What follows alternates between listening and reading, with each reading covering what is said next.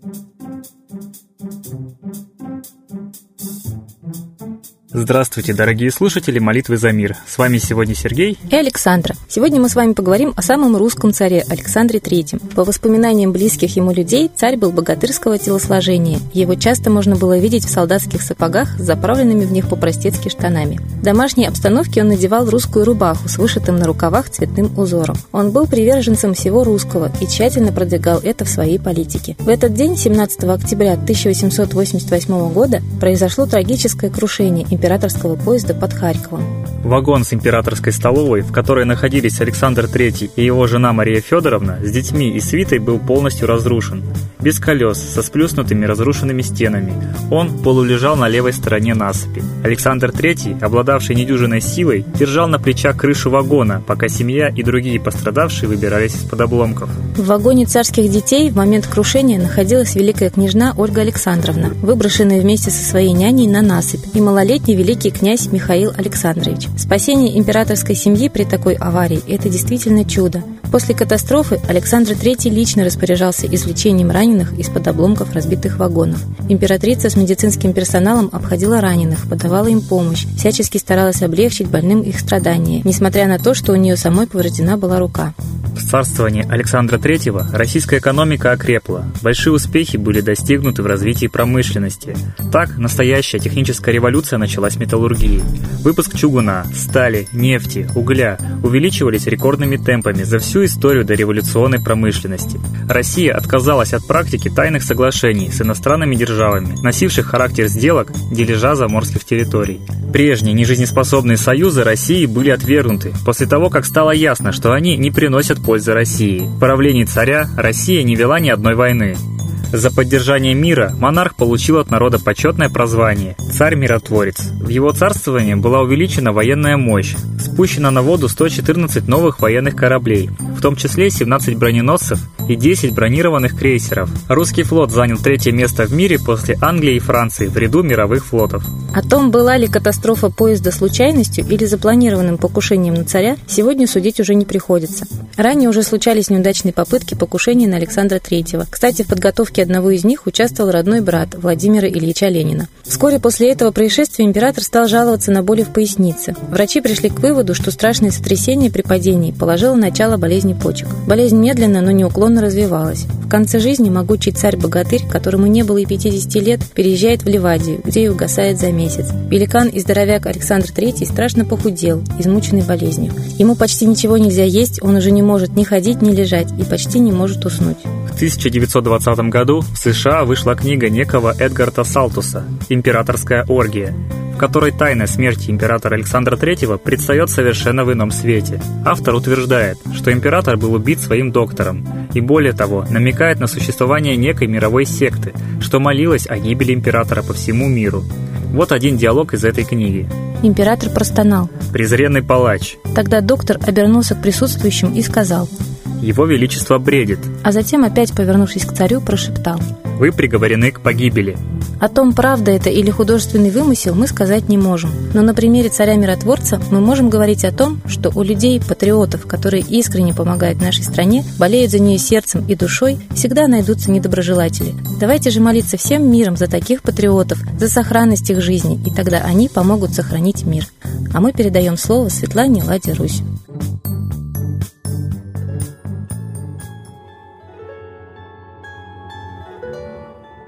Уважаемые граждане России, мир становится все более зыбким, а война все более агрессивной. Земля просит у нас помощи.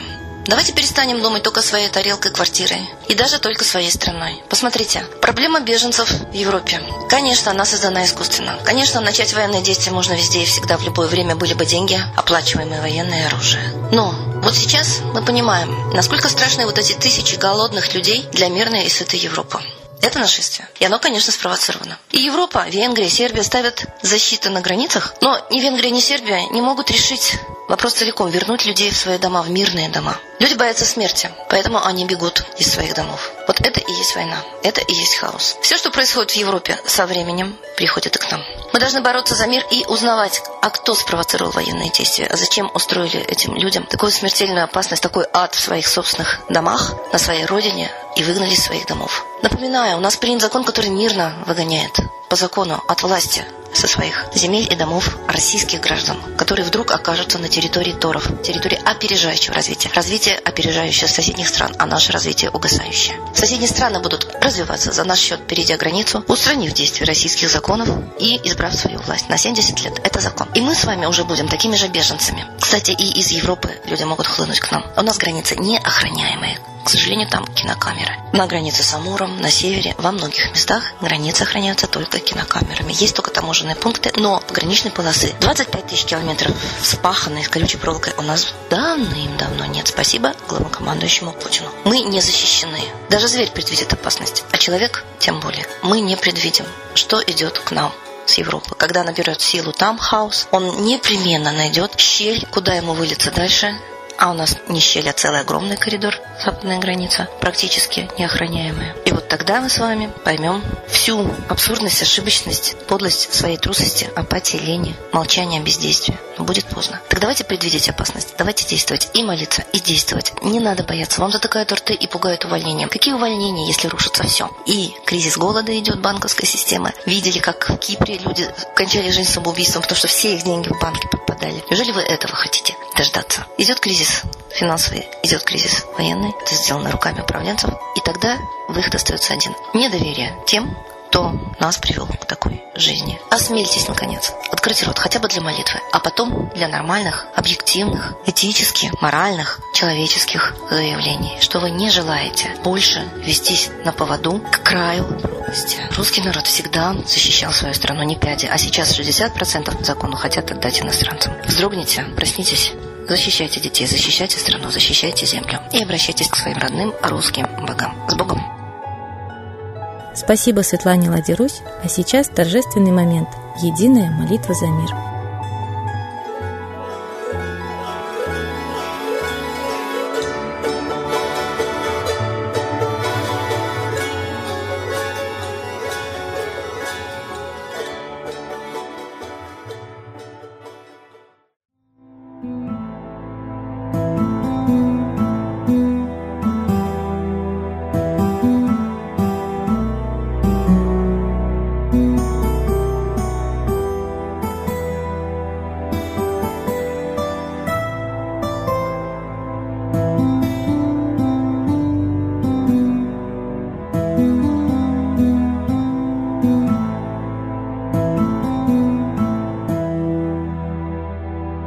Дух смерти и зла над Россией клубится, И заговор тьмы над народом глумится. Поссорить с соседом, живущим в стране, А НАТО, Китай, приготовить к войне.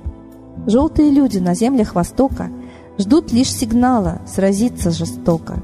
Землю России считают своей, Рвутся в просторы российских полей. Предсказано солнце в российской судьбе, но сможем его отстоять лишь в борьбе и вера, и сила в пути нам нужна. Не будет могилы, воспрянет страна. Поднимемся гордо, всем скажем о свете и вымолим век золотой на планете. Молим русского Бога. Прости наш народ. Дай нам к счастью дорогу. Прости наш народ. Ра, сожги наши страхи. Прости наш народ. Мы в последней рубахе. Прости наш народ. Молим солнце вернуться. Спаси наш народ. Чтобы от страха не гнуться. Спаси наш народ. Митра, Ра, Майтрея. Спаси наш народ. Нечисть нас не жалеет. Спаси наш народ. Русские люди, вперед, за богами. Вслух повторяйте вместе за нами. Если молитва уйдет в небеса, снова начнутся у нас чудеса. Честно и смело скажи свое слово. Русские боги помочь нам готовы. Хочу, чтоб нынче на Руси славление солнцу началось, чтобы светило в нас прожгло и ум, и душу всю насквозь, и чтоб сгорели в душах в прах и ложь, и алчность, и вся лень, и в наших солнечных сердцах зажегся б новый Божий день. Я знаю, солнце помнит нас, и солнце Митры взгляда ждет от тех, в ком лучик не угас, кто не забыл про небосвод, кто скажет Митре, я с тобой, я вспомнил предков высший дух, с Майтреей связаны судьбой, и славить солнце станем слух.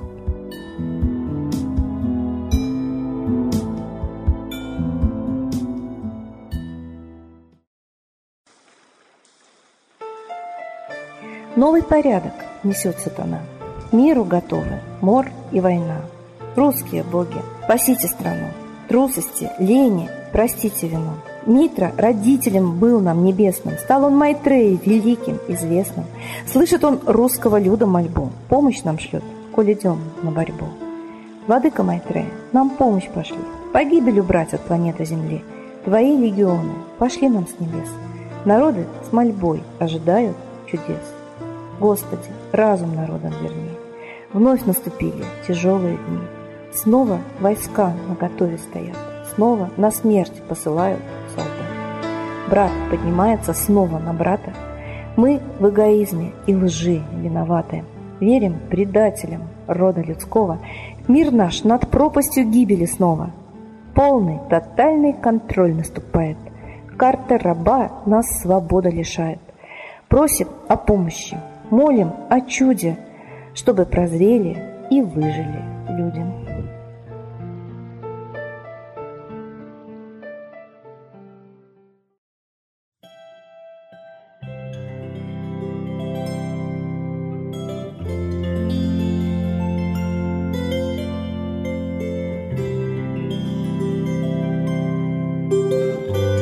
Спасибо всем, кто был с нами сегодня. Мы ждем вас на следующей трансляции.